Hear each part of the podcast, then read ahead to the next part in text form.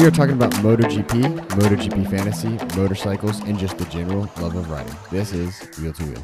What's up, Ty? You know what? Not much. I'm just trying to stay warm again. It was like really warm, and then it kind of got cold, and then it got warm, and then it got cold. I mean, I guess that's just Virginia weather for you. That so is very true. But we did get to go on a motorcycle ride. we did, and it actually wasn't. It wasn't very bad at all. It was. It was almost perfect, It was, but it was 55 degrees. If I we had had like 60, oh, prime. Although I think, I think honestly, the best optimal riding weather is 65 degrees. and sunny. Perfect. Yeah, I'm I'm kind of there with you because it's not too hot, but it's not too cold. Oh yeah. It's just like the Goldilocks zone. Yeah, I mean, I think the thing is when you're at 55, it you walk outside and you're like, "Oh, this is warm," and then you get to like 45 miles an hour and you start to realize, "Oh, It's not. yeah. yeah, Yeah. Well, we got a few things to talk about today. We are covering two races in this podcast. yeah." I got to play a little bit of catch up since you know. Well, if we don't cover a couple at a time, at least on a few episodes, we won't be done with the 2019 season by the time Yep. the 2023 season starts. And we want to make sure that we do that so that we can talk about the good stuff when we get there because we are going to be covering some MotoGP MotoGP fantasy. Was that motor? I don't know. uh, but we're going to be really hitting the fantasy stuff really hard. So we want to make sure that we don't have to worry about the 2019 season anymore Yeah. once we get there. But before we get into all of that, loneprepper.com. L O N E. Yes, that's where you will find all of your prepping needs. Uh, make sure you take a check over there if you want to uh, just prepare yourself for any kind of disaster or if you just want to get some gear for outdoor If you just want to be a cool person, you know, Yeah. you just want to be cool. You want to be like all the cool kids. You'll get yourself some, you know, cool kid camping gear. Absolutely. And if you use code wheel to wheel, you get that cool kid camping gear for 10% off. So head on over to loneprepper.com to get what you need from them. But we have some exciting news. Uh, we are now able to take listener support for the podcast. So Ty and I have some really big uh, dreams and thoughts on how we can grow our podcast and grow the audience and make some new changes and do some new things. But we need some help to do that. We can't do it by ourselves. So we would love if you were interested to uh, support the podcast. Um, you can do that. Just go onto our Instagram page and hit the link tree, and you will see where you can just follow that. And if you want to, you can support us. If not, we're still glad you're listening, and we're not going to be upset if you don't support us uh, because by listening, you support us. But if you wanted to support it monetarily, you can do that. Uh, just head on over to our Instagram. That's Wheel to Wheel Podcast, at Wheel to Wheel Podcast. That's where you can find the link for listener support. It's pretty sweet. Yeah, so we're excited about some of the things we got coming down the pipe, and we will let you guys know about that as we are able to. So, we covered two races um, in what we watched this weekend. Uh, we watched race number seven and eight. So, we watched. Which is interestingly enough, I think we talked about this before we actually started recording, but that is a lot to cover. Yes. and I do think that's going to be a very, very interesting thing. You know, because previously, obviously, there's only one race. You have qualifying, so you kind of have two things to talk about. Mhm. Qualifying, I feel like, kind of, it's it's really important, but you spend a significantly less time talking about that as you do, do the race because that's you know you could qualify in first place and still get zero points. Mm-hmm.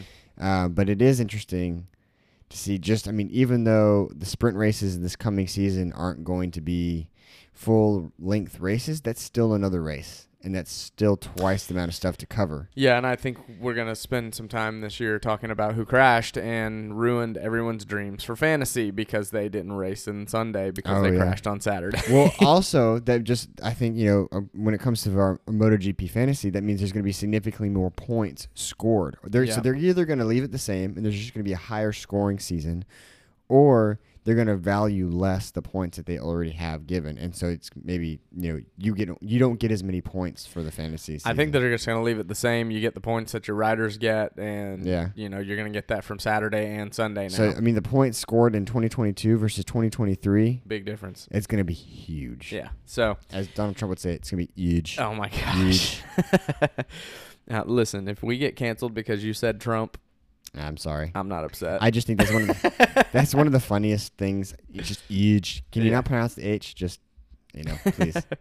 All right, so race seven, we were in uh, Deutschland. Uh, we're at the track Assen's track, and listen, this is a kind of a crazy track. Um, these two tracks are both kind of different.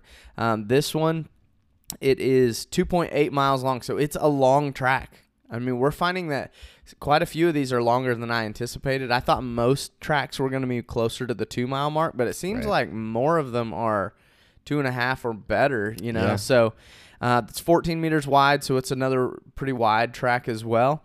12 right handers and only six left hand turns. that means your right ti- right side of your tire is going to be significantly more torn up than the left side. yeah, it completely changes the way you ride the bike because you can't push it as hard. Yeah.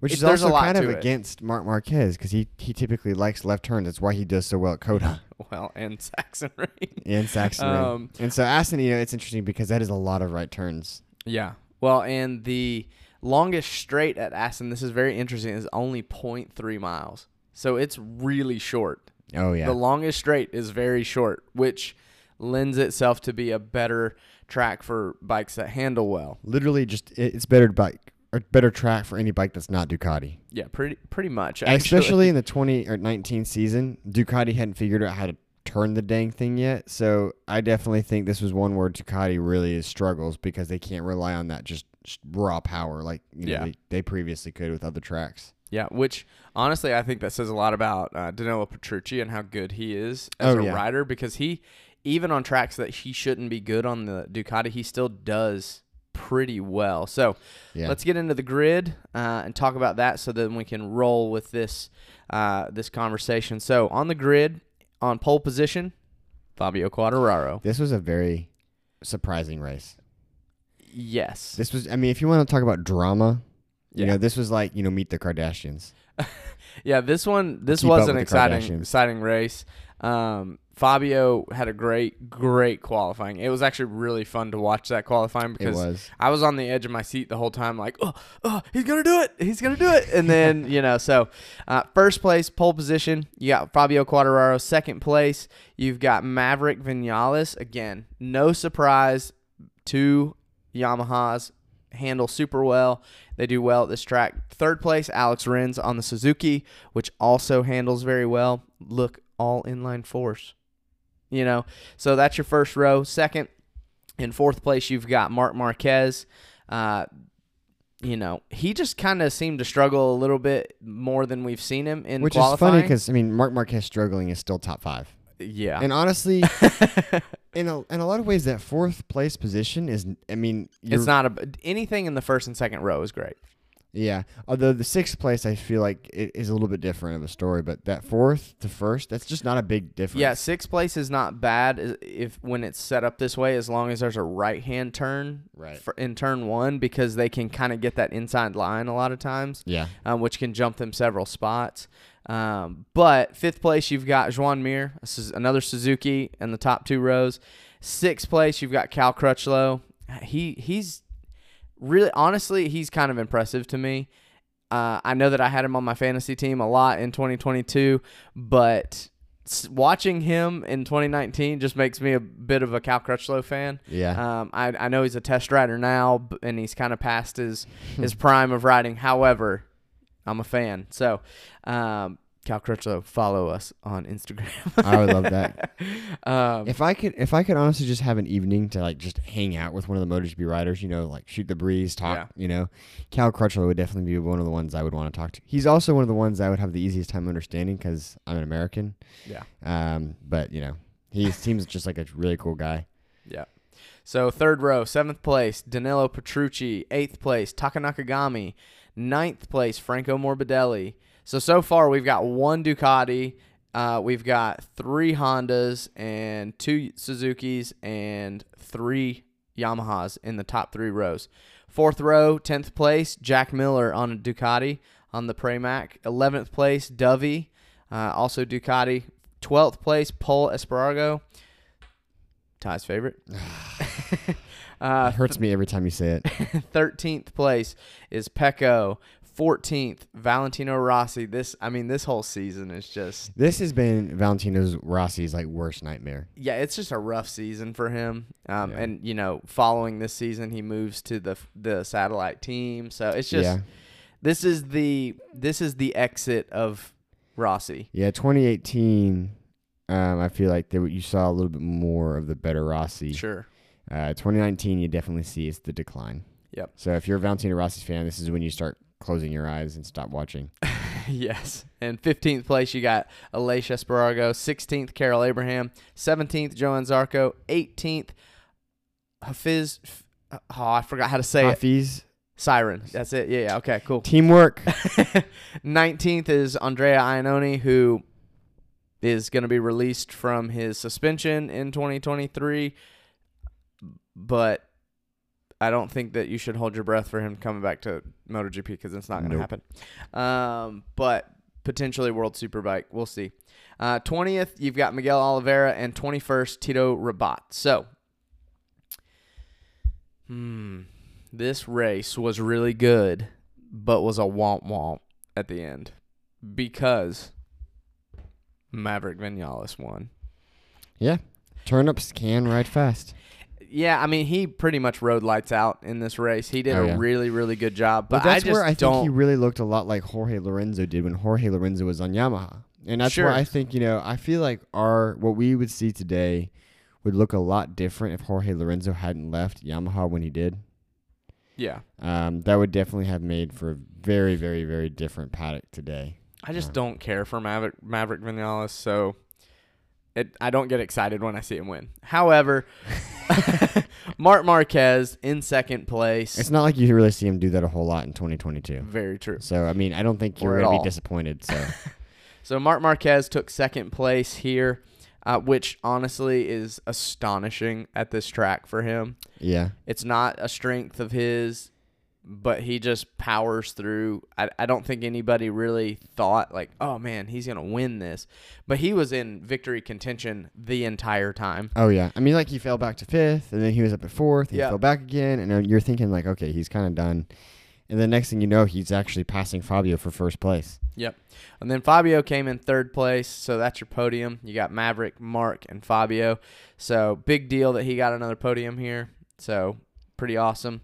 And then uh, Dovey in fourth, uh, Franco Morbidelli in fifth, Danilo Petrucci in sixth, Cal Crutchlow in seventh, Juan Mir in eighth, uh, Jack Miller in ninth, and then Andrea Iannone in tenth. Um, so we'll just give you the top ten there since we got a lot to get through, but let's get rolling here on where the standings are after this race. This is where it starts to really look Oh, sad for everybody else in the paddock, unless you're a Marc Marquez fan. If you're a Marc Marquez fan, then you're like, woo, this is fantastic. Yeah, so Dovey's kind of just holding on a little bit, but Marc Marquez is at 140 points in the league. Dovey is 103, so he's 37 points off the lead. Alex Rins still in third place uh, with 101 points, 39 points off the lead.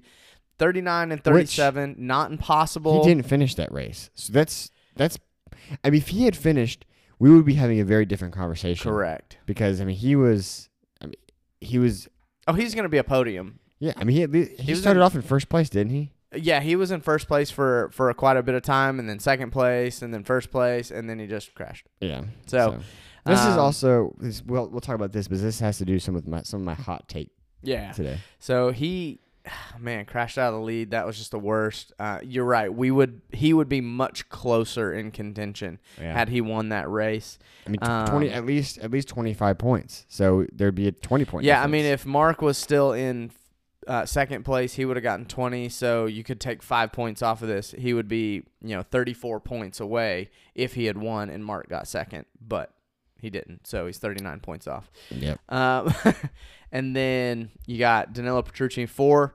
Rossi is in fifth. I don't know how that's possible because Okay, here's the thing. Let's say there's twenty six races in a season. You get thirteen points for getting fourth or fifth place. yeah, Fourth place. If you get fourth place enough, that's four hundred sixteen points in a season. That's a good point. You know how rare someone scores a four hundred points in a season? yeah, It, it, that's- twenty and twenty two. How much did Fabio have? It was like two hundred something. yeah, Um, and Pecco, I mean, was further than that, but I mean, Only by you- like 17 points. so if you get four uh, fourth place every race, I mean, you are like score wise, you are just way better than everybody It's else. good point. It's a good point. I, I hadn't really thought about that. But so you got sixth place Jack Miller, uh, seventh place Fabio, eighth place Taka Nakagami, ninth place Pol Espargaro still in top ten, and Cal Crutchlow is rounding out the top ten of the current standings. So let's run through the rookies and then talk about this. So Fabio finished third on the podium. He had a little bit of a hard time in that that that track session. Yeah, I mean he had a bad start again. It's kind of His problem the right thing in 2019 for him. Uh, but Bagnai coming in a whopping 14th place, but at least he didn't crash again. Yeah. Um, and then Oliveira 13th. So you're just not seeing a whole lot of out, out of Oliveira and Bagnai in 2019, but you, we know that they're good.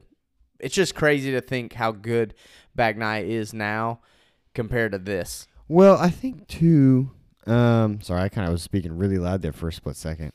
Um, but I do think that one thing we have to give them credit for is going from a Moto 2 bike to a Moto GP bike is it's a big jump. And Oh, yeah. I think, you know, they're not just really coming from a Moto 2 bike, they're going from Moto 2 where everyone's pretty similar in bikes to now you have factory satellite teams and you're starting to see a bigger mechanical difference and a Yeah. difference level of support. And so, you know, between having to figure out a completely new bike system, you know, you're also starting to see how being on a factory versus satellite, there is some Mhm. benefits to that. So Yeah. I think you put all that together. It's a little bit different now because so many satellite teams have factory equipment. Yeah. Well, I mean, I think the thing too, though, is that you, this this happens in cycles. So I mean, like there, you know, you could say the same thing about Andre Dovizioso before he got his factory seat. Sure. He wasn't really doing much, and then he became factory, was championship contention. Yeah. So I mean, this is a regular thing. You don't you don't see Marc Marquez happen very often, where they just go to the factory team and then blow the lights off of everybody. or ever. Yeah. Um, so Two races before he got his first win in MotoGP. That is insane. I know. So Juan Mir actually started showing us who he is here. So this was the one where he ends up in eighth place. Um, now, his finish was interesting to me because it showed us that he is capable of doing more. I mean, eighth is solid, but if he had, if he had qualified a little better, he probably would have done better you know? But this is a consistent thing that you'll see through this season where where Mir has a hard time qualifying well and then he just has to work his way through the through through the crowd the whole race to finish kind of top 10 uh, but he does that consistently. Um, so It does feel like he has to try a lot harder than other riders. And I don't mean that he's not trying hard or that Fabio's not trying hard. They're all giving it their 110%. Yeah. But um, Fabio just seems to just uh, even uh, we've talked about him having some trouble cutting through the crowd, but it just feels like Joan Mir just I mean, he just does not do that nearly as well as some of those other top riders. Yeah, I mean, he spends a lot of time in the crowd because he doesn't qualify super well, especially in this season. And he just kind of, you know, babies his tires, passes when he can. He's not e- super exciting to watch. He's not a very aggressive rider at No, all. but he moves through slowly, and then he ends up with a pretty decent finish usually. Um, so this is where we really start seeing that. Um, and at the end of the day, Fabio's still leading the uh, rookie of the year. Uh, Juan is in second place, and then Bagnai and Oliveira kind of not really even close. So let's talk about Rins. So this is his first DNF since the Sachsenring in 2018 Yep. which means that he's won a ton of races without crashing. Yep. Which is, it's funny because that's really out. That was outside of Rins's character in that time. Yep. But now we look at Because the commentators were like, "This is not a normal mistake Yeah. from Alex Rins," and you're like, but now when you see Rins crash, the commentators are like, "There he goes again." I think um, I feel like that is starting to show closer to the because the thing is, Alex, I will say this is the closest rider, and I've said this before to Marc Marquez. I think in that, that goes a lot with how he just goes for it. Part of that might have been for a long time that Suzuki didn't always have the best bike on the grid, and so he just if you're not going to win the championship, like you don't have a championship bike, it makes it kind of easier to just Mhm. throw it. Um, you're not really worried about it as much. But I also I just feel like we're starting to see the Alex Rins that he is today, which it's like a he either doesn't crash a whole lot, but he doesn't win that much either, or he crashes a lot, but he also wins sometimes. Yeah. So, you know, he just should maybe try crashing and qualifying and free practice more than the race. Yeah, well, and a lot of people would say that he just needs to be willing to take second or third and take the points versus trying so hard to get first and then losing all the points, you know? Yeah. Um, so it comes down to a little bit of what they call race IQ, um, which is just being smart and taking what you need to win versus Which has to be really hard if you because the thing is that there's probably they this- all have an ego. Well, I mean, also you have this feeling where you're starting to pass people, and you're like, Mhm. you have a faster pace, and it's really hard to mentally go, I'm gonna slow it down. Right. Um, you know, and I think uh, once you're kind of in the moment, your blood's pumping. That's got to be really hard not to just go, you know, I could, one more, one more spot, one more position. Mhm. Oh, I could get first. You know, that would be so hard to just slow yourself down if you feel like you're going faster than the people in front of you. Yeah, that's true. That's true. Well, so speaking of people in front of you, uh, Joan Mir was actually running a great race as long as he was following Rins. So he was like he was tailing Rins in the first part of this race, and he was keeping the same pace as Rins. They were together, like almost like a unit, in the front of the pack the whole time. As soon as Rins crashed, Rins or Mir dropped like six places. Yeah. His he just couldn't keep the same pace, and we know that. Like when you see them go out in qualifying, you know, a lot of times you'll see somebody jump behind someone and trail them the whole. right. the whole Mark time, Marquez so- really likes to make people mad with that. Yeah, well, you can get in the slipstream. If they're going to run a hot lap, you will run one just a little bit faster than them, even though you're behind them. Right. Um, so I think that he was taking advantage of the fact that his teammate is better than him. Yep. you know, part of that's because Rins is more experienced at this point. You know, some people might argue that Rins is not as good as Mir because Mir has a world championship under his belt. But as we've talked about several times now, I do think that Rins is the better rider. And I think that R- Mir was able to take advantage of that while Rins was in front of him. And once he crashed out, you saw where Rins just, or Mir could not keep the same pace. So Yeah. I definitely think it's pretty telling. Uh, I think Joan Mir is more of an emotional rider between the two of them. And there's nothing wrong with that. I mean, some of the greatest writers have been emotional writers. Valentino Rossi is one of them. I don't think he's very ice cold. Um, Casey Stoner is a very emotional writer. So those are two some of the greatest writers in MotoGP, both very emotional. I mean, Casey Stoner got the nickname Moaner Stoner. That's a terrible nickname. And they called him that because he literally would whine and complain about press and media after every single race. I mean, he would complain about other riders and doing things unsafely, and some of those things were justified. A lot of them may have been justified, but still, just the complaining every every single race. Great Mhm. rider, tons of respect, but he, you know, he he got himself that nickname. um, but you know, I think. Uh, but that goes to show, just because you're an emotional rider doesn't mean you're you're going to be a bad one. I just think you know Joan Mir is going to have to go through a similar thing that Fabio went through in his early career, where you kind of have to learn how to control that a little bit because Yeah. you know you want to win, and if you get in your own head, it, it just makes it really hard to do. Yeah, so all right, let's let's talk about Rossi's crash here. okay. Was this We didn't see anything. Yeah, they didn't show it a whole lot. They only showed it a couple times. But there was someone else involved in this crash. What? Takanakagami. Well, he was the one that was hurt. Right. But it was the same crash. same time. So that's why I have the question here, Ty. Was it Takanakagami's fault? Is this is this where it began? Well, is this where Takanakagami becomes a missile? it's so hard because I honestly feel like when you're watching the thing, they don't you don't really see a whole lot. And Valentino Rossi, the first thing he does is to go check on Taka, which makes Yeah. you kind of seem like maybe it was his fault in the accident. But you really just see two bikes flying off the track, and you're like, I have I have no idea. It's super unclear, but the commentators did take a moment to say, was this Takanakagami's fault? you know, because it was really unclear. And they never really showed any good footage of the crash. and So on that day, a hitman was born. and that's that, I, that's what I was thinking. when Torpedo this happened, I was like, "Oh no, is this where it starts? Is this where it starts? Does he become the guy who crashes other people at this point?" But we don't know if it was Taka Nakagami's fault or not. But bottom line is Rossi and him crashed. Taka Nakagami did This get is hurt. the second crash of the season for Rossi. Third. Third. This Oh is his gosh. third DNF of the season. That that's not that's not common for Rossi.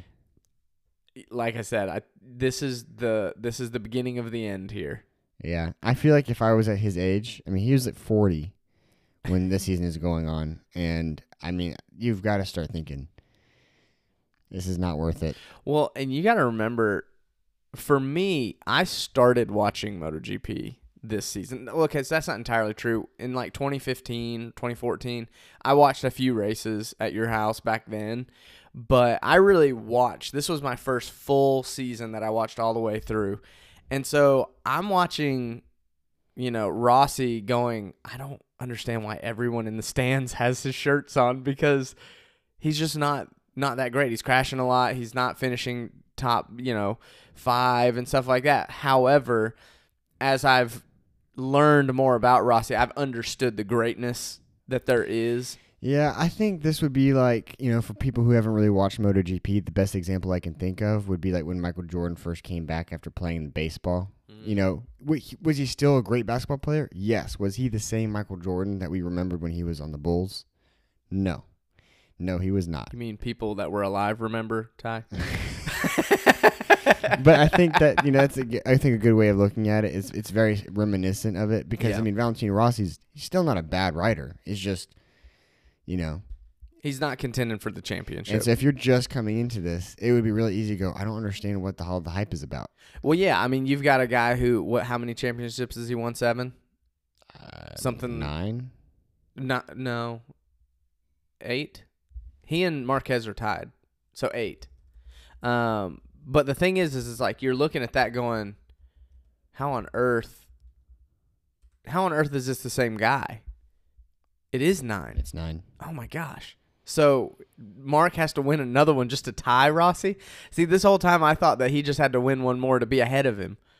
Oh man, he's fighting a losing battle right now. That's rough. That's a rough day for for old Marc. Marc Marquez has eight. Yeah, so he's got to win one more in order to tie. Yeah, Oh man. Woo. So 10 would make him be ahead. which is it's possible. Not probable though. Pessimists. All right, so last thing is just again gross. Maverick won, gross. Maverick won.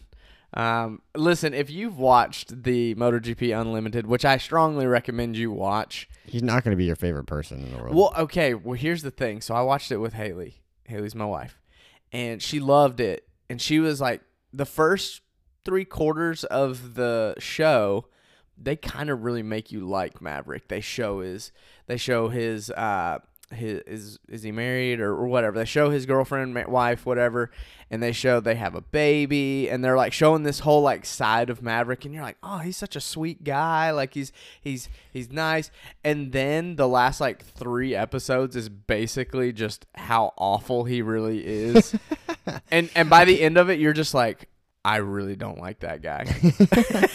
I did they show? I can't remember. Did they show that when he was trying to blow up the engine? oh yeah, oh they showed it, Yeah, I mean, if you look at Maverick Vinales and Haley look- went, type in Maverick Vinales blowing up engine, you know, you might get put on the FBI's most wanted list. but I mean, also you'll see Maverick Vinales literally just revving out the Yeah. motorcycle, trying to get it to just destroy Haley, itself. Haley was like, "What is he doing?" I was like, "He's trying to blow the motorcycle up," and she goes, "What a child." yeah, I mean, he's child size. Yeah, so really, really interesting. Again, he's he's fast. When when everything goes right for him, he's fast. But if it's not all perfect, he's not great. So that wraps up the Assen circuit in Deutschland. Deutschland. Let's move it on to The Sachsenring. the Sachsenring in Germany. What was that? I don't know. I don't know. the thing is, you looked up like, what did I just do? I don't know. all right, so Sachsenring. This is Shorter a track. It's a crazy. It is shorter. It is 2.2 miles. They also have a longer straightaway. Much well, Yeah, it's it's quite a bit longer, but not like significant. It's not like a crazy long straight. So Yeah, I think they topped out like 205, 210 miles. Yeah, so it's 2.2 miles, 12 meters wide. So it's two meters, you know, more narrow than Assen. And then this is what's crazy to me. The straight is 0.4 miles, yes, but what's crazy is there are only three right hand corners and 10 left. And uh, who does that favor? That definitely favors Marc Marquez, but I'm just saying, 10, the, the whole race you are turning left. It's, almost, almost NASCAR. it is almost NASCAR. Ty just dropped his mic. I Like, just I just laughed so hard I knocked my microphone over. so this was just nuts. So, uh, and I got something to say about that later. But let's let's run through this grid really fast. Uh, I'm gonna give you the top ten on the grid uh, because we got several things I want to spend some time talking about. But in first place, no surprise, Marc Marquez on pole position. He absolutely there was. This was actually qualifying again was very enjoyable to watch. Uh, the qualifying was more fun to watch than the race. I'm just gonna go ahead and throw that out there. So if you decide to go back and watch it, enjoy qualifying and just know that the race is a little bit boring. Um, I I mean I disagree. really Yeah, I, I liked mean, it. I enjoyed it, but the I first am biased. the first few laps were pretty good, and then Yeah. it was just and then it was just like Marc- I said, I'm a little bit biased because I just get excited because every time he wins, history is being made. uh, yeah, that's true. That's a good point. But second it's like watching Tom Brady win a Super Bowl. Have we seen it before? Too many times. But also, if he wins another Super Bowl, it's like yeah, but what history. what happens when they're you know 27 points ahead at the half? Most people just are like, ah, I'll just watch the commercials from here. That's true. Yeah. So second place on the grid is Fabio Quartararo. Another very very good qualifying for him. Uh, third place, Maverick Vinales, front row. Third place, whatever. Uh, fourth place, Alex Rins. Fifth place, Jack Miller. Sixth place, Cal Crutchlow. This was a great great race for Cal. Seventh place, Franco Morbidelli. Eighth place, Pol Espargaró. Ninth place, Joan Mir. Tenth, Taka Nakagami. And then, you know, just to round out the fourth row, you got 11th place, Valentino Rossi. 12th place, Danilo Petrucci. So, as we have already stated, Marc Marquez won by a lot. He won by four and a half seconds. That's a lot. Uh, so he was very far ahead. And then you have Maverick Vinales coming in second. He did good again. Yeah. He, Two he races in a row. yeah. Well, what's interesting is honestly, I think that Cal Crutchlow would have given Marc a better run if Maverick had not just blocked him at every turn. you know, literally, uh, Cal just had a really hard time getting past Maverick. But if he had been able to do that, I think that Cal had a faster pace. Does that make sense? Yes. So I don't think that the gap would have been quite as much. It might have been two seconds, you know. Um, and then in fourth place or third place, you had Cal Crutchlow. Fourth place, Danilo Petrucci. Remember, he started in twelfth, so he actually did very well um, considering. And then it seems like they're always together uh, wherever they finish. Fifth place was Dovi. Sixth place, Jack Miller. So you got three Ducatis right there. And then seventh place, Joan Mir. Eighth place, Valentino Rossi coming in the top 10. Look at that guy. And then ninth place, Franco Morbidelli. Tenth place, Stefan Bradl. so Stefan Bradl is just this guy that sometimes is on a Honda. He's a test rider. Yeah. Uh, but it's just funny when you see him in because you see his name periodically and then he's just gone. you know, so uh, but he got a top 10 finish out of this race. Um but this race really this is not going to have anything necessarily to do with their placing, but I did just have this weird thought. what's your weird thought? So Marc Marquez finished the race in 41 minutes, 8 seconds. Right? Right? The track is 2.2 miles long. Okay. The crazy thing is that's about 110 kilometers, which is for Americans it's 68 miles. If you were to travel 60 miles an hour, which is like on average where you'd go to go, to travel that distance, it would take you an hour and seven minutes. Hmm. They're shaving off 20 minutes. That's pretty crazy. That's not a lot of distance. I mean, you can shave off 20 minutes if you're driving to like Arkansas, you know, yeah. but you have like, you know, 19 hours to do that. But if you're doing that in 68 miles and you're shaving off 20 minutes, that's just, You're booking it. oh yeah. That's fast. That Sorry. is crazy. Random, random little fact from Ty. But yeah, I'm be surprised you were able to do that math, Ty. You know what? Me too. Math is not my strong suit. thing you got a computer in front of you, right? Yep. I'm going to high five myself. All right, so Marc Marquez, this is really man. At this point, it's almost okay just to say he wins the world championship. Okay. uh, But, but, but, you know, you said that about Fabio. I did not say that about Fabio. um, I, I don't even say that because I didn't say that. But with Marc, this is just incredible. He is now 58 points ahead of second And that's place. that's just seven races into the season. I, that's what I'm saying. Uh, well, this is eight, right? Eight. Sorry. Yeah, so eight races Two, in. we covered two races. Today. Yeah.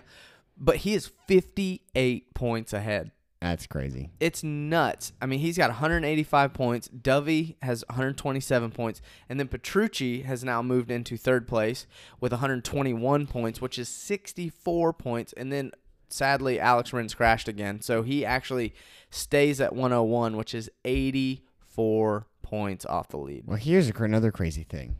Daniel Petrucci hasn't crashed yet. Yeah, I know. Marc Marquez crashed once. No, he's crashed once because he got hurt. Uh, but Was, he, but it was no, it wasn't like qualifying or something like that, wasn't it? Because he's got yeah, ten was- points. at oh yeah, you're right. You're right. 10, 10, 11, he hasn't had a 16, he hasn't had a DNF, but he did crash in qualifying and got hurt. You're right. Yeah. You're right. Uh, I forgot about I forgot that it was in qualifying, but I because I know that he was riding hurt, but he still does pretty good. Now here's the thing too, is it's weird because Valentino Rossi was definitely the master of fourth place for the longest time. Because like Mhm. I said before, if you get fourth place enough times, even 13 points will carry you to a victory, unless you're Marc Marquez. Because then you know you might you might crash, but you're gonna get first place enough times that it, it doesn't matter. Right. Yeah. I mean, this is Because he's 20, 25, 25, 25, 20, 25. He has not scored less than third place. except for when he crashed in America. That's it. Yeah. So, but I mean, like, if he didn't crash, But it like- doesn't matter. Yeah, he, that's the thing is, if he doesn't crash in this season, he is top three every single time. Top two. Top- Almost. like it, it is kind of insane because I don't know that we see this kind of riding anymore. No, He is a one of a kind. There's a reason we talk about Marc Marquez so much. Um, but let me re- finish out the top 10 of the World Championship standings after Sachsenring. Fifth place, Maverick Vinales. Sixth place, Valentino Rossi. Seventh place, Jack Miller. Eighth place, Fabio Quartararo. Ninth place, Cal Crutchlow. And tenth place, Pol Espargaro. He's getting close, Ty. so here's the thing. There's a lot that happened in this race. The rookies, ugh, that it was bad. It was bad for the rookies. R- Fabio got his first DNF of the season. Oh, and, and uh, Alex Rins crashed again. Alex Rins did crash, but he's not a rookie. Maybe that's still that's two races in a row. But it's two races in a row, which is why he's got such a. It effectively ended his championship run. Because two races ago, even in after Assen, people were like, "Oh man, he still has a chance if he was to get second place here, or if he was to beat Marquez, like he's actually getting back into contention." And then he crashed, and and the commentators were like, "Well, he's not winning." I mean, they just completely were like he discounted him totally. Uh, but yeah, our rookies did not do well. Fabio had his first DNF. It was tragic. Um, Pecco, define tragic. It was just I'm kidding. I'm kidding. unfortunately a little bit of trash. like one lap into the race. Um, but Bagnaia, 17th place. Oliveira, 18th place. Someone's got to go back and just clip his one of his technicians when he crashes and he just like breaks his clipboard. Someone should just make that a gif right there. Yes. Um, and then Joan Mir actually did well. He ends up in seventh place. Um, Fabio's still ahead by 28 points for Rookie of the Year at this point. But let's talk about Marc Marquez and his history at Sachsenring.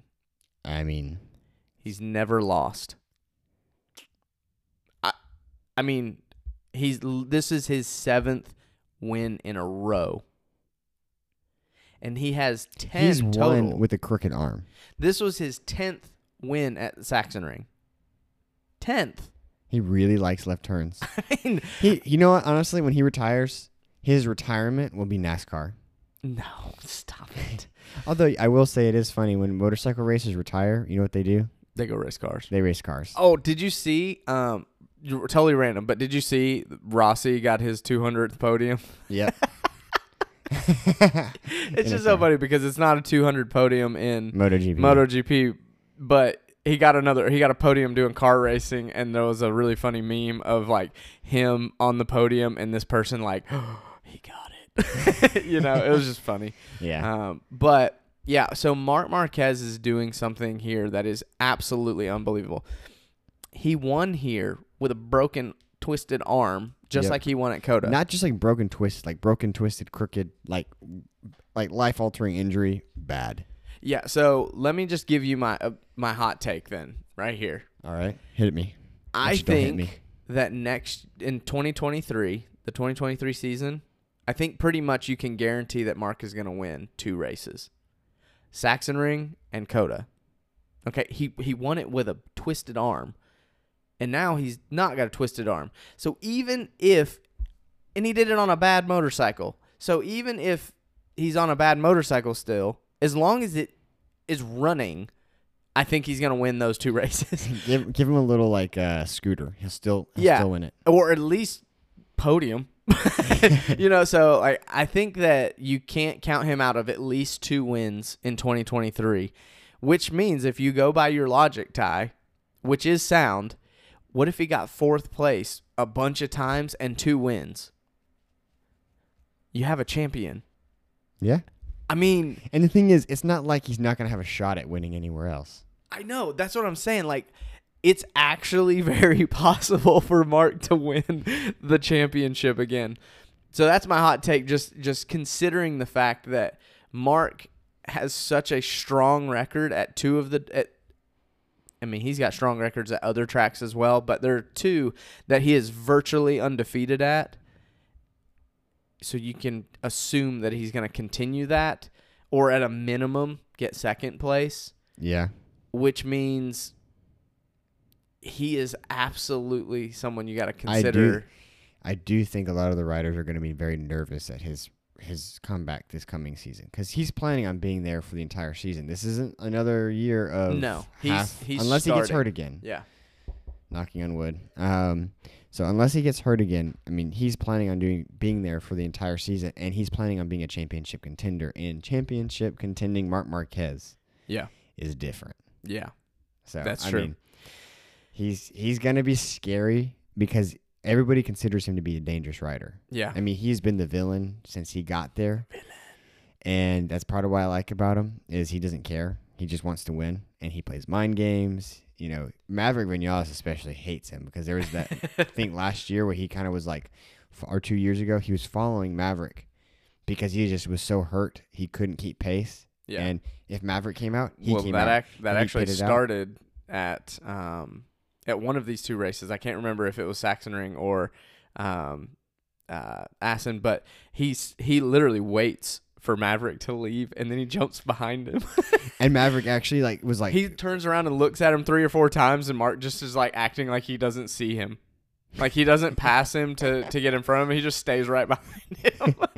and this I- is after he had already gotten. I mean, like- Maverick like waves his arms at him, and he, he like he gets mad. Yeah. he's furious, and Marc Marquez just sits there like Yeah. just like nothing happened. So I, I say all that just to say we've got to consider Marc Marquez's history at Sachsenring as well as COTA going into the 2023 season when we're considering whether or not he actually has a shot to come back and win another championship. He definitely has a shot. You know what track I miss? And they actually had it when Marc Marquez was brand new to MotoGP, but Laguna Seca. Oh yeah. There's this huge corkscrew that actually every once in a while someone just because it's such a tight turn, it's this really wicked tight left turn followed by a wicked right turn. But the thing is, it's like a two story drop. Ooh. You just whoop, down a hill, and I mean it make a lot of people crash, but that's a really fun track to watch people pass at. and I just like Marc Marquez. Went, I really thought you were about to say it's a really fun track to watch people crash at. I mean, that wouldn't be wrong either. Uh, all right, so let's talk about Fabio's super early sad crash Yep. because he was doing well, Yep. and, And now his bike is broken, and so is his lead tech's uh, clipboard. Actually, I don't know if that's his lead no, technician I- or not. it was that was Rins's guy. Um, so Fabio crashes super early. I think what what happened. So he had a really he had a good start, and then he got swallowed up in the in the first turn. I mean, yeah. I don't really know how it happened. I guess he thought in my mind, I guess he was thinking like I'm I'm ahead, so maybe I don't have to brake quite as late, and everybody else brake was braking later than him, and they just surrounded him, and so he was caught between um, Jack Miller and someone else, and he like actually collides with Jack Miller in the first yeah. turn. So after that, I think it shook him up, and he's down like four spots. You know, he was in second. He's like, oh man, I. So I think what happened is he just tried to push it too hard too early, and his tires were just not ready for that, and he Yeah. just. I mean, that's what happened. The front end just slid right out from underneath him, and he went in the gravel, and it was, and he actually got back on the track, and I think he completed like two laps, and then he had to retire because the bike just Yeah, I will say it's interesting. You know, when you have something like that happen, you know, do you like cool down for a second, watch what everybody's doing, and then get after it? But the thing is, if you wait too long and a bunch of people pass you, now you have to do that much more work. Yeah, the only person that I've ever seen do well after getting passed by everyone after a crash is Marc Marquez, who then broke his body. but he did make it like all the way back up to second place. I mean, in Moto 2, he started literally in last place and won the thing. It's just insane. So it was a bummer. This was Fabio's first crash um, in in MotoGP. So it's going to be interesting to see how that shakes him a little bit moving forward. Um, but one of the things that I noticed about Rins in this or Mir in this race was he managed to handle his tires really well. It's because, like you said before, he babies them. Right. But that's what won him a championship in 2020. Let's, Yeah. Because I remember, I don't know if you remember this. I used to be like, oh, I'm so sick of Rins, or I mean Mir, because he would beat Fabio, and I'm a Fabio Quartararo fan, and I would get super frustrated because Mir would be in like sixth place the whole race. In the last like five laps, he would just pass everybody and get a podium. I'm like, what? What is happening? How is he doing this? And it's just because he is very good at managing his tires.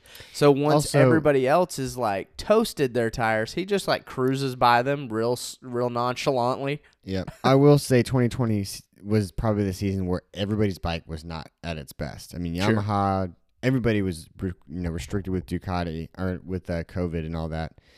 So I mean, I'm not saying that it wasn't impressive, but also when the crowd is slower, Well, I, I wonder if if he felt that he needed to do this because it seems like he's not able to extract the same performance out of the Suzuki at this point that Rins was able to. Mm-hmm. So it's almost like he adapted the way he rides. And I don't know if he rode like this previous, but it seems like he's riding in such a way because he knows that he's not capable of extracting the performance out of it. So he dials it back a little bit, knowing that l- as long as I can stay in the top eight or so, I'm in contention for a podium in the end because my tires are going to be better than everyone else's. You know what I mean? Now, now he got in some real big scuffles with um, Jack Miller, Petrucci, and Dovi, which did end up ultimately wearing on his tires there at the end because they weren't having it. They weren't just like going to let a rookie just cruise by them like it was nothing, and they kind of he got his lunch eaten a few times. Yeah. So, you know, I just noticed that you really saw in this race a lot of what you saw out of uh, Mil- man, Mir in 2020. So, pretty interesting there. So, it's true. You said uh, your other thing was Crutchlow had a great race. Crutchlow did have a great race. He also has this video I think he posted not too long ago where his daughter, like you know, like those signs that they hang out and they give you um, the your time and Yeah. the person behind you is like Yeah. the difference. Where they had his daughter holding that sign in the paddock, and then it said Mhm. number one dad. Yeah. Super cute. Pretty cool. Well, what's interesting is they actually the commentators gave him no credit at all. I mean, they did a little bit, but at the same time they were like nobody expected to see Cal Crutchlow up here contending for potentially a podium. Like they literally said no one would have thought this would happen. And the other guy was like, "Yeah, I didn't bet on him." like they just had no confidence in him beforehand. So I thought it was pretty cool that he ended up being in the race, doing really well. I'm a Cal Crutchlow fan. So I think you just need to abandon Fabio and go and go follow Cal. well, here's the thing: Cal is not racing, so Exactly. you're the worst. Um, now, Pecco nearly, nearly had his fifth DNF of the season in this race. He went into a turn way too fast, went straight off into the gravel, and I mean, it was like, I mean, he went from not super well to the very back of the pack. He was 10 seconds behind the worst person, which at the time was Miguel Oliveira, which he ended up passing him, which tells you something about Miguel Oliveira.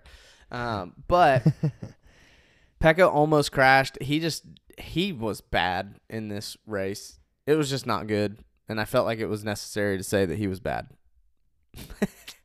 but one of the things that I wanted to say about Rins's crash, and I think that this is something that a lot of people don't realize. You made mention there's a lot of left turns here, so it's going to tear up the left side of the tire. Or Mhm. yeah, but here's what Did you get people left and right mixed up? yeah, a little bit for a second.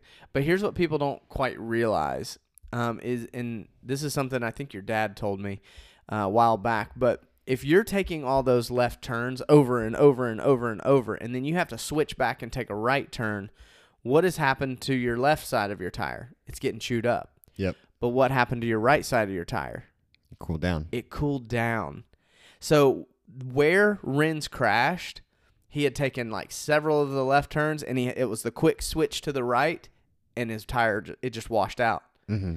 Um, and I think that that's something that's really fascinating because if I had to guess, most of the crashes were on the right side of the tire, Probably. unless it was towards the end of the race, which was, and if it was on the left side, it's just because there was no traction left. Right.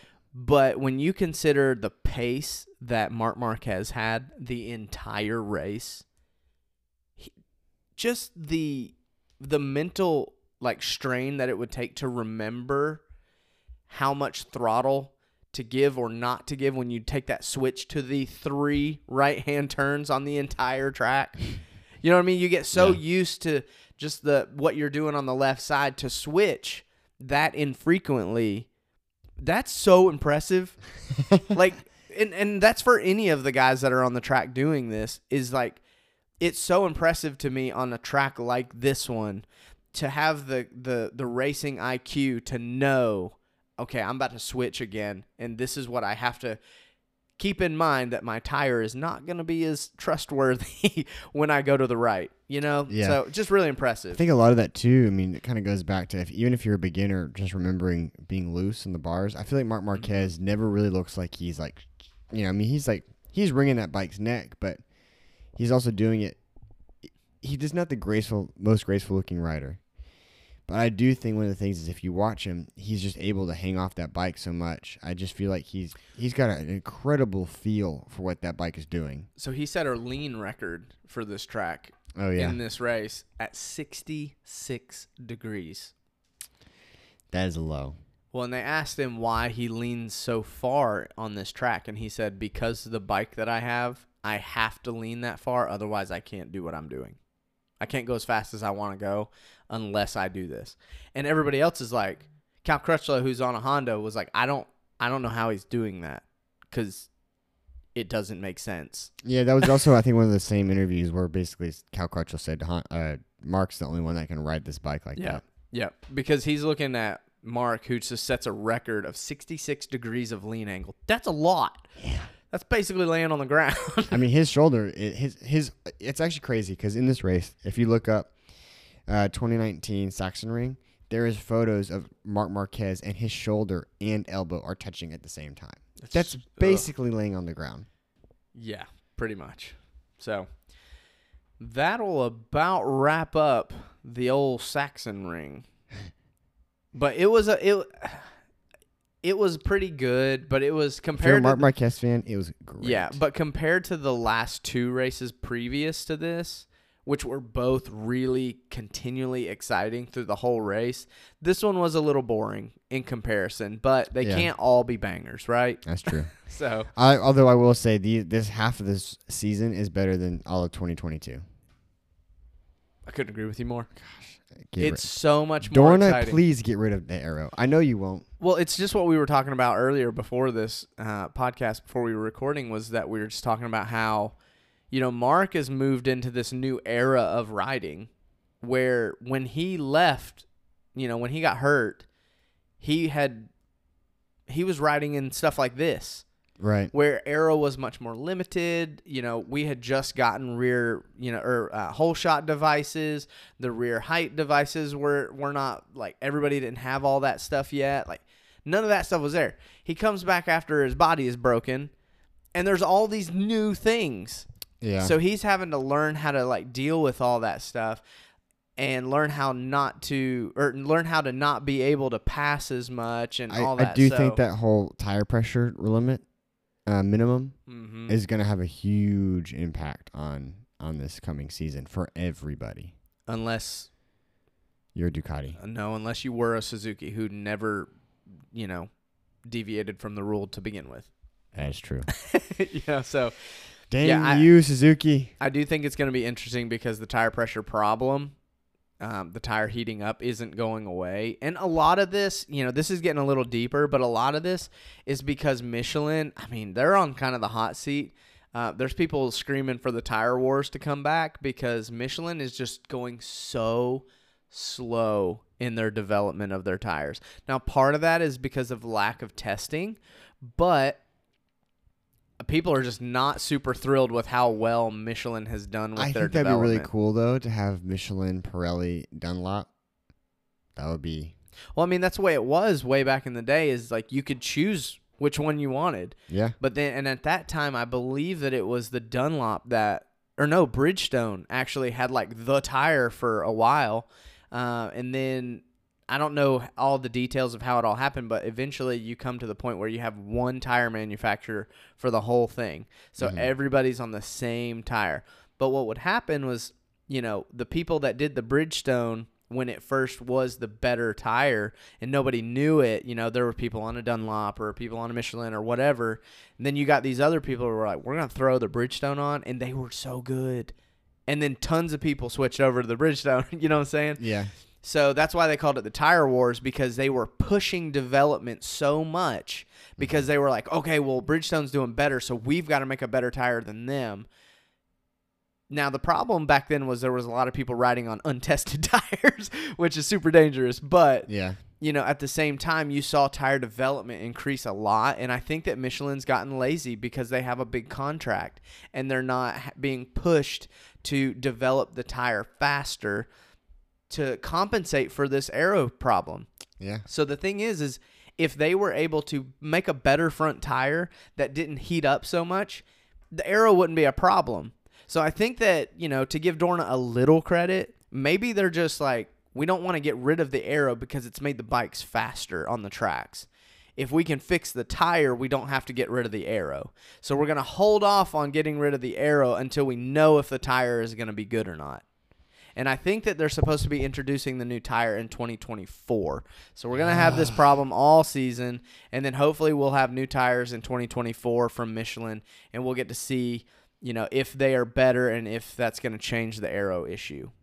So uh, that's a lot. That's that's a whole different level of stuff that I don't really actually know that much about. Uh, that was pretty much the extent of it. But it is fascinating to, to, to learn and to think about.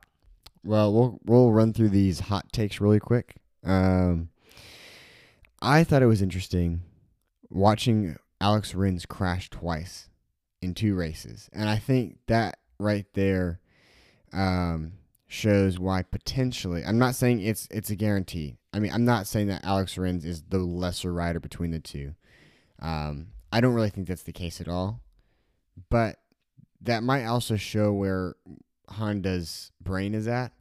Um, because they still looks like if if I feel like if you go with Joan Mir, it means that you are not going for someone that's going to be going for championship. If you go with Alex Rins, you're going for someone who's potential champion rider. And I think right now for a factory team, Joan Mir does make a lot more sense because he does crash significantly less than Alex Rins, which means you also are getting more data. So he might help build that factory bike. Well, why do you, why do you think that the Suzuki advanced so quickly, even though there was only two riders? Joan Mir. I mean, Joan Mir had a lot to do with that with his consistency. Now, if you look at the 2022 season, you're like he crashed a ton That's true. and he got hurt and was out for a lot of the season. But I agree with you. I do think that the reason that Honda went with Joan over Rins is two reasons. Joan is historically more consistent and he has a world title. Those are the only reasons. If you just looked at their racing ability, I don't think anybody is really going to question that Rins is faster than Joan Mir. Yeah, But fast only matters if you don't crash as much. that's true. You know what I mean? Just like we said with Marc Marquez, like he he can afford to crash out of a race because then he'll come back and win one. all the other ones he's in the top every single time. So it balances out. But if you crash a lot and you don't win a lot, you're not balancing that out.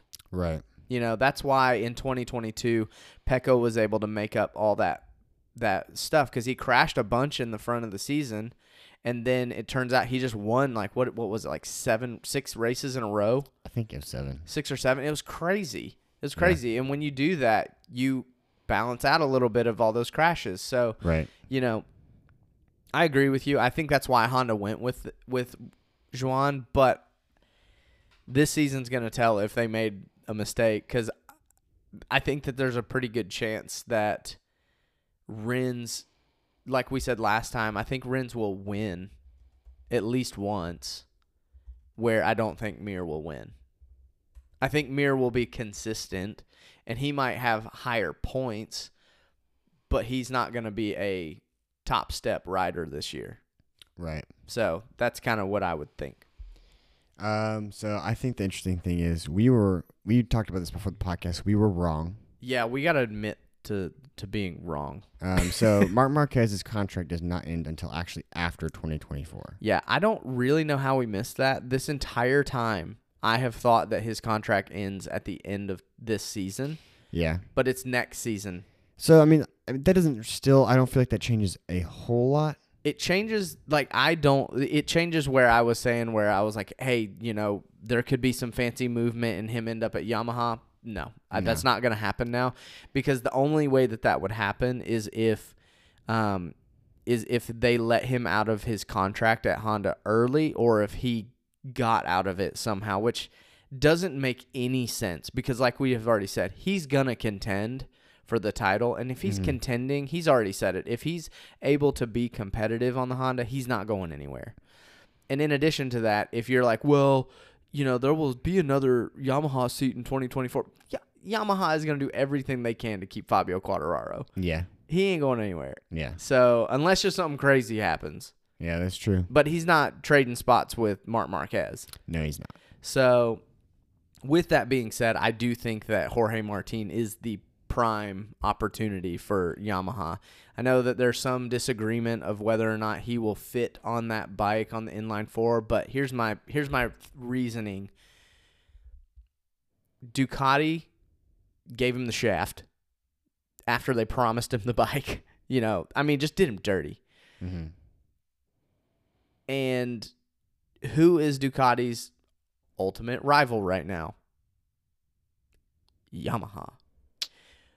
What I mean, how good if you were Jorge Martin, got the shaft from Ducati, sees an opportunity to go to Yamaha, their biggest competitor, and go to the factory team at Yamaha and beat Ducati. Imagine so that. cool. Like if you were to switch over to their biggest rival and beat them. I mean, that's just like ultimate like awesome, right? Yeah. And in addition to that, I think Jorge Martin is the kind of rider that can push Fabio to be better as well. Yeah. Morbidelli is awful. He's done. He's not going to do any better this season than Watch he did us say last this and season. him like win. Stop. It's Just- not. It, it's not going to happen. it's not going to happen. And so, like, I mean, he never at any point in 2022 got any kind of like momentum. He was bad all season, and he is in total health. According to everything, the doctors, all that, he was he got a clean bill of health. You're totally good. Go ride a motorcycle, and he was bad all season. So, Yep. I don't think that They I don't do- think that helps Fabio. But if you have a good rider that can get good data, Did shave his head. yeah, he looks weird now. He looks like He's more aerodynamic. he wears a helmet, Ty. I mean, hey, wait, wait. I mean, weight loss. I mean, that that hair. Weight loss. now his now he's gonna be faster. That's that's what that's what Fabio's missing. He just needs to shave his head, He's done that. and he just do it again. Oh my. Well, when he shaved his head, that's when he started losing. I think he needs to dye it blonde again. He was doing great. He's like then. Samson. You know, he cuts his hair and he loses his He was doing ability. great when he had blonde hair. Although the so- 2023 Yamaha livery, huge improvement on Mhm. Yamaha. Because Yamaha's livery, I'm not gonna lie, has been pretty boring. And it was actually one of the first times I remember when they, we still had Petronas. It was one of the only times where the, the, the, the third party team's livery was cooler than the factory. Like Yeah. you know it. And when when Valentino Rossi went to Petronas, even though he was on a slower bike and he wasn't as fast, it was still like man, that livery just looks cool. Petronas had a really good livery, but the new 2023, you're right. It's it's pretty It's pretty, pretty cool. nice. I like it a Um, lot. Um, and then my last hot take is I honestly think Alex Rins is going to be top 10 at the end of the championship at, the end of 2023. And here's my reasoning. Is he which one? is- He's on Gresini, right? Mhm. But here's my reasoning He took that. Enea's spot. Okay. Um, my reason for that is Ducati's bike is just the fastest thing on the paddock, and Suzuki's not there anymore. So you've all of the Honda riders except for Marc Marquez are going to be going through a development phase. They're on a brand new bike. hmm Typically, that means you're just not going to be doing as well. So they're, I mean, they could surprise us. Joan Mir could, you know, he could do really, really well. I don't know, but um, just what's most likely to happen is now there's eight Ducatis in the paddock, and he's on one of them. And Ducati has historically, for the past two years, has been just unrivaled. I mean, no one is as fast as them as far as that bike top speed. hmm Also, he has only been on a Honda, which there is also, statistically speaking, one person to have ever made that work. I mean, when Marc Marquez isn't winning races, you had Cal Crutchlow. Yeah. That was that was it. and it's not a consistently great thing. No, I mean, so when Marc Marquez is not there, Honda essentially is getting zero points. Yeah. So It's kind of like when Fabio doesn't win. Yeah. So he I don't I don't think Alex Marquez is has as much riding as Alex Rins and Joan Mir. I mean they they I think are they're definitely faster than Alex Rins or than Alex Marquez. And so I think they're better suited for that Honda because they're going to develop it more. Um, that one year that Alex Marquez was on on factory, I mean he just wasn't able to do much. But again, nobody has been able to make that Honda work. So we're gonna see somebody who I do think. I mean, he's a Moto two champion, so he we know he can ride fast, hmm and I feel like this is gonna be really the first time we ever actually see what he's like on a bike that doesn't need just a crap ton of development. I mean, it's done. So I'm not saying he's gonna be getting first place, but I do think that he will be top ten at the end of the season. He might actually be exactly number ten. Yeah, I, I mean, I think it's going to be tight, tight for him, um, just because you've got Luca Marini, you've got Bezzecchi, who already have experience on the Ducati, you know, and they're coming back again, and they're probably both going to be top ten. And then you've got, um, you know, Marquez, Fabio, um, uh, Enea, uh, Bastianini, maybe. Um, I mean, you've got a lot of riders that we know are going to be up there. So it's going to be tight knowing that he's coming to a bike just like, you know, you know, Rins and them. They're he's coming to a bike that he's unfamiliar with. But I mean, when he was doing the test riding, Yeah, he said he felt like he was at home on the bike, which is great. but there's still going to be some level of the first few races at least. He's probably not going to be like, whoa, Alex Rins is going to win this race, you the, know? the biggest weakness I think he's going to have is he's going to be a lot more separated from his brother. yeah. Uh, I mean, he's on a different team now. There's, you know, they don't probably not going to look too kindly on everything being exposed, even though they're related, and that'll probably happen anyway. Um, Right. but you know, that I do think that that means that you have another rider who has a potential of being top ten, Sure. and I think that's also going to really mix things up a lot as far as Mhm. who you're going to see being in top five. And I bet you he will get at least one top five finish, at least one. Yeah. I mean, he's had a top, top five finish before, right? Yeah, but I mean, like he's gonna have. I I would not be surprised if he had two or three of those. That Yeah. might be all he gets. He might actually be competing for tenth between tenth and eleventh Sure. place. But I don't I mean he's. I mean, I mean, because you got to even consider like Aleix and Maverick are probably both going to be top 10 people as well. yeah. So he'll probably can be be competing for that like tenth, eleventh spot. Yeah. But also, I feel like And then you've got Jorge Martin and Johann Zarco, who are, you know, both potential top 10 people. yeah. I mean, they're on Ducatis as well and have much more experience than Alex on the Ducati. We It's definitely just, did musical chairs. That's what this last season. Like, Yeah. uh, there- there's all the team swaps. It's- It's, musical chairs. it's going to be wild. But you notice, like, we just said um, pretty much every single person on a Ducati has an opportunity to be in the top 10. Yeah, but I think the difference between that is we just haven't seen Alex Marquez again is I think a really good rider. And the only experience that he's had is on a bike that is not developed. All these other people have been on bikes that have a lot more development on them. Alex Rins, Joan Mir, Jorge Martin. I mean, every single one of them have been on a developed bike. And so the biggest comparison is I mean, Alex Marquez is one of the only people that are going to be going from a Honda to something that's like done. You know, so Joan Mir, Alex Rins, they might not do, do anything at all. Um, and you have, you know, Jorge Martin is going to another team. I mean, like, it, it- I feel like there's a lot of potential. I'm not saying he's going to win the race or anything like that, but I am excited to see, and I'll probably have him on my fantasy team just because you'll probably get him from pretty cheap.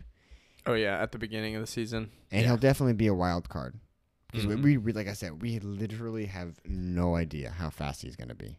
Well, and what's nice about if you don't know when you're doing the fantasy, you can actually you know wait until and it may be different because of the sprint races this year, but it probably shouldn't. It probably won't be.